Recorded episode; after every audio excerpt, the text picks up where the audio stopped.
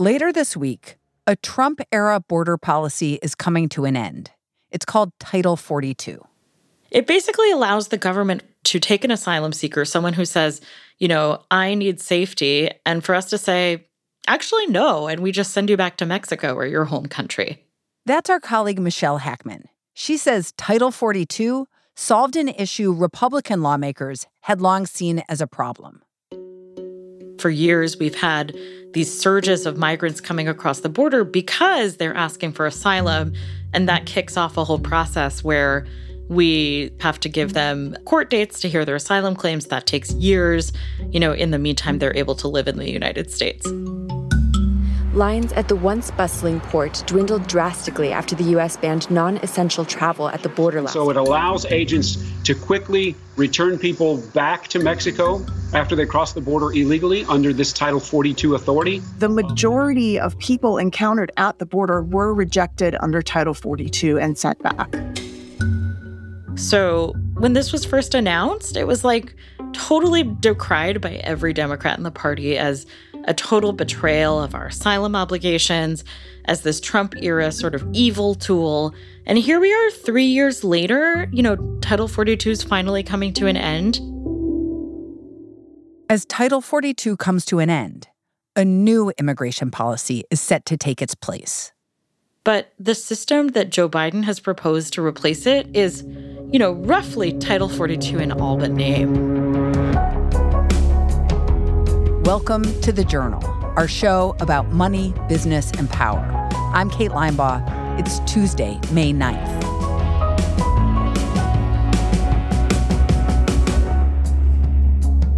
Coming up on the show, Title 42 is ending, but Biden's new immigration policy isn't so different.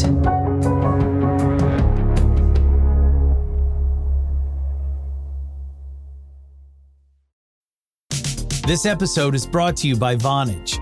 With Vonage Video API, your developers can easily create custom video experiences tailored to your business. Enhance every conversation with live video, whether it's delivering faster tech support, improving customer service, or enabling interactive meetings and events. Unlock the true video potential of your business. Discover how at Vonage.com.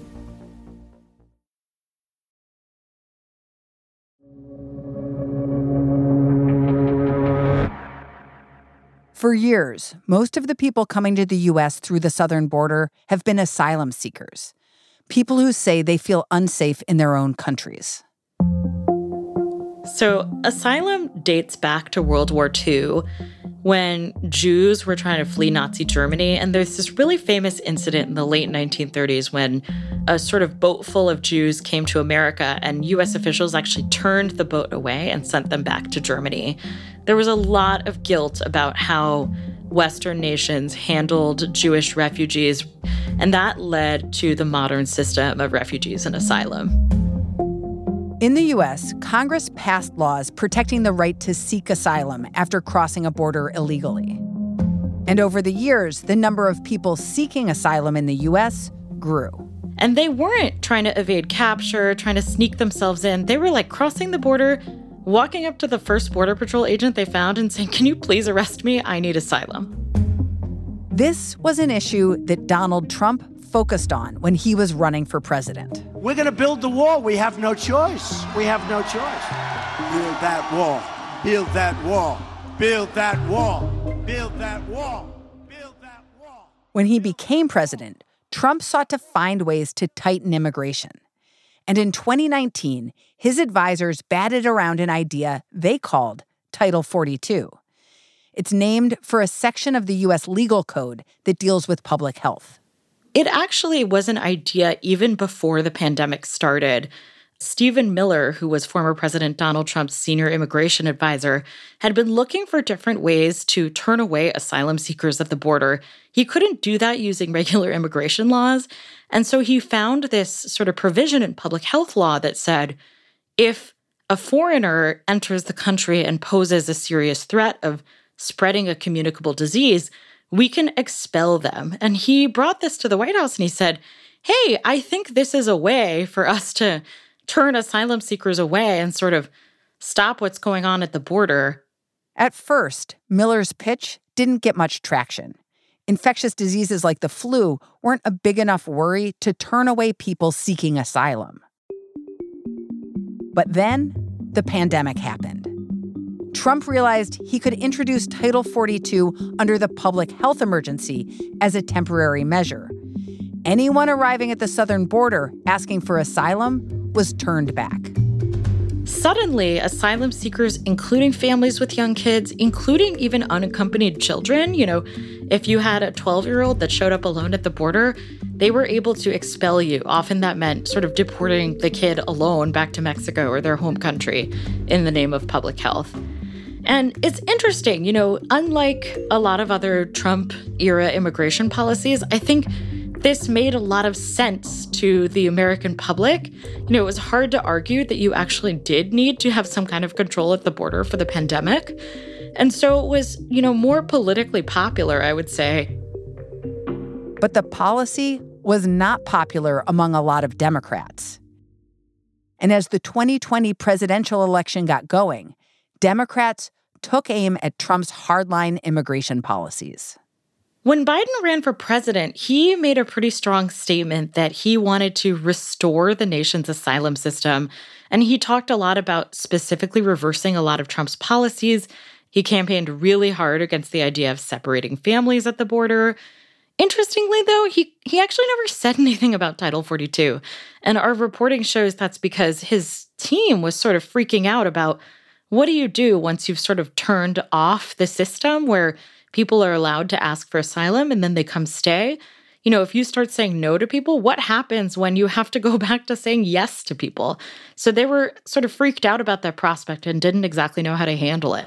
And after Biden became president, what did his administration do?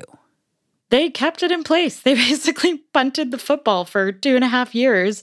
They, about a year ago, actually, the CDC said there's no longer any public health basis for this. You know, the pandemic has really receded. There's no basis to believe that migrants are making it worse at the border. And so the administration attempted to end it.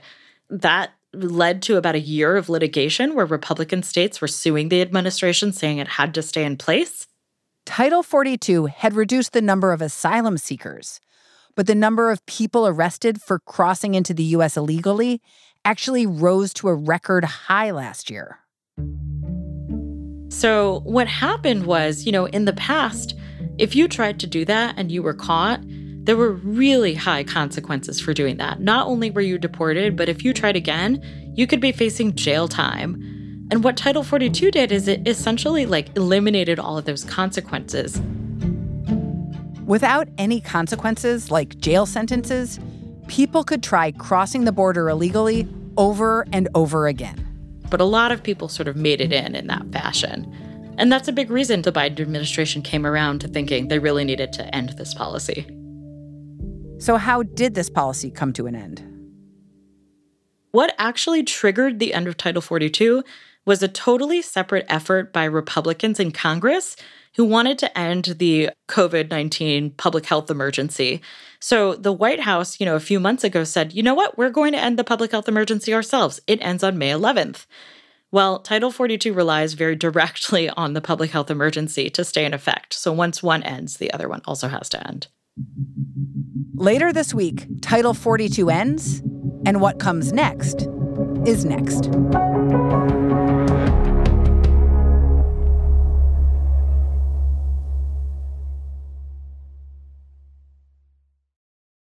This episode is brought to you by Indeed. We're driven by the search for better, but when it comes to hiring, the best way to search for a candidate isn't to search at all. Don't search, match with Indeed. Use Indeed for scheduling, screening, and messaging so you can connect with candidates faster. Listeners of this show will get a $75 sponsored job credit to get your jobs more visibility at Indeed.com slash journal. Terms and conditions apply. This episode is brought to you by Volvo Cars.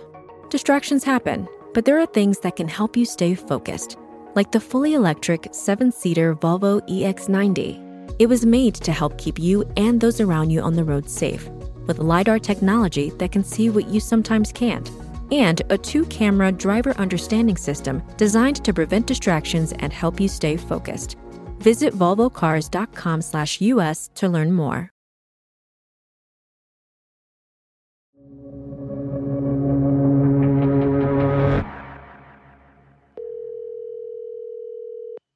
Hello?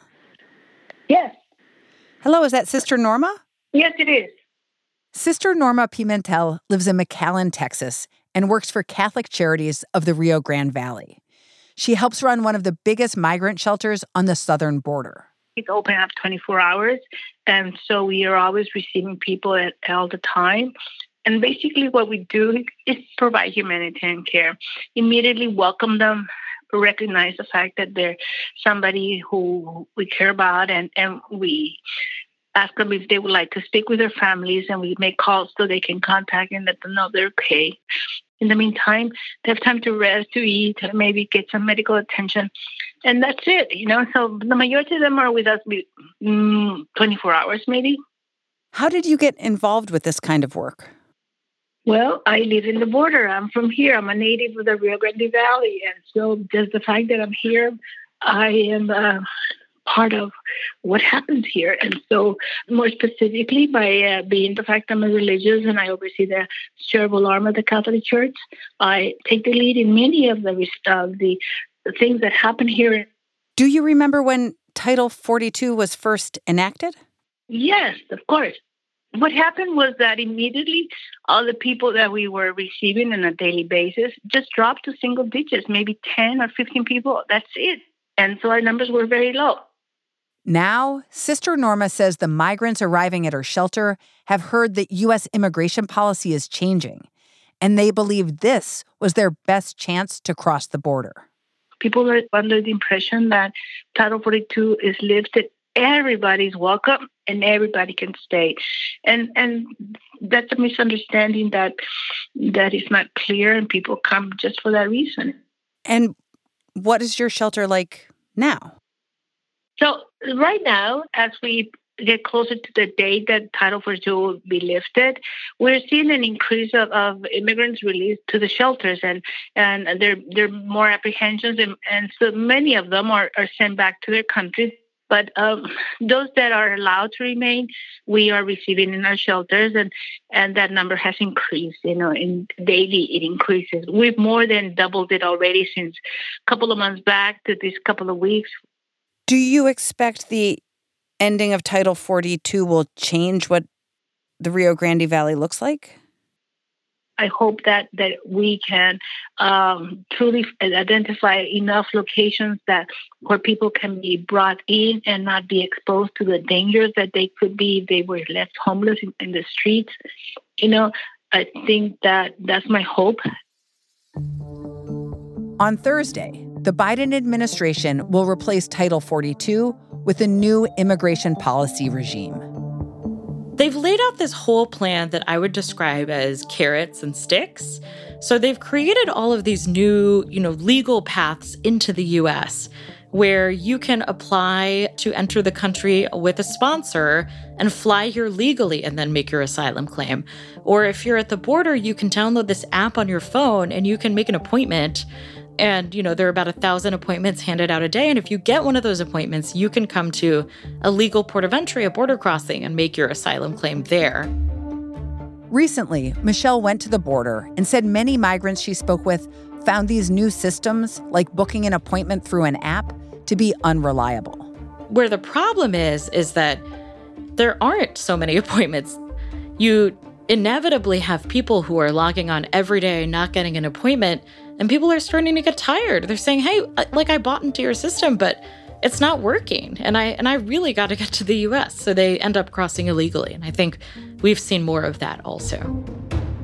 As for those sticks, under Biden's policy, if people are caught illegally crossing into the US more than once, they can be barred from getting a visa for 5 or 10 years.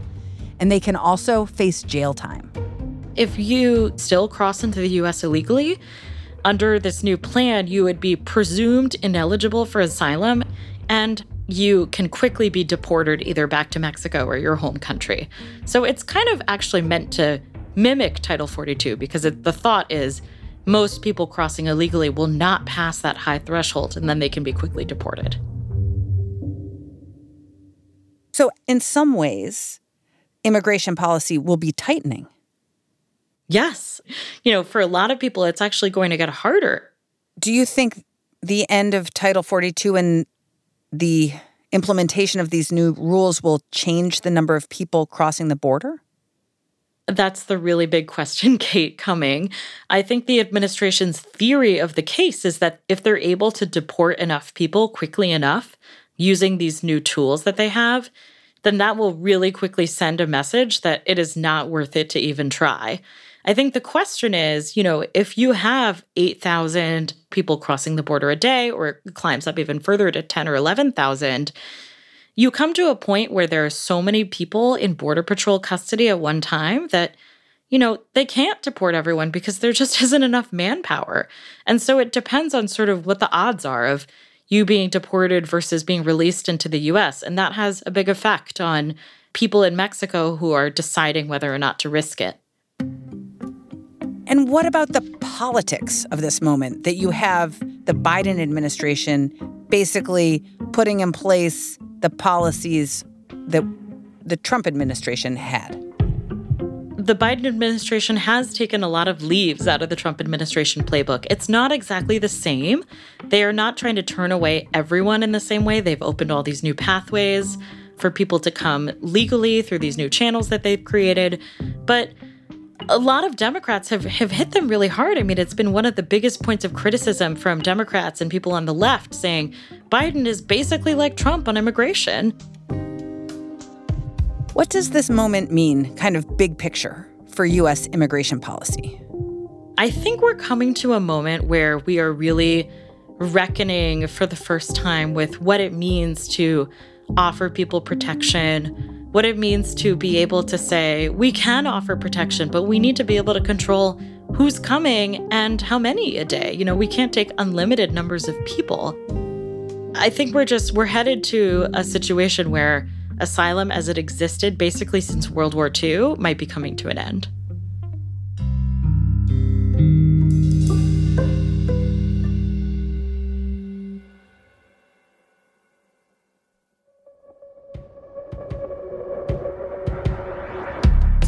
All for today, Tuesday, May 9th. The Journal is a co production of Gimlet and the Wall Street Journal. Additional reporting in this episode by Alicia Caldwell. Thanks for listening. See you tomorrow.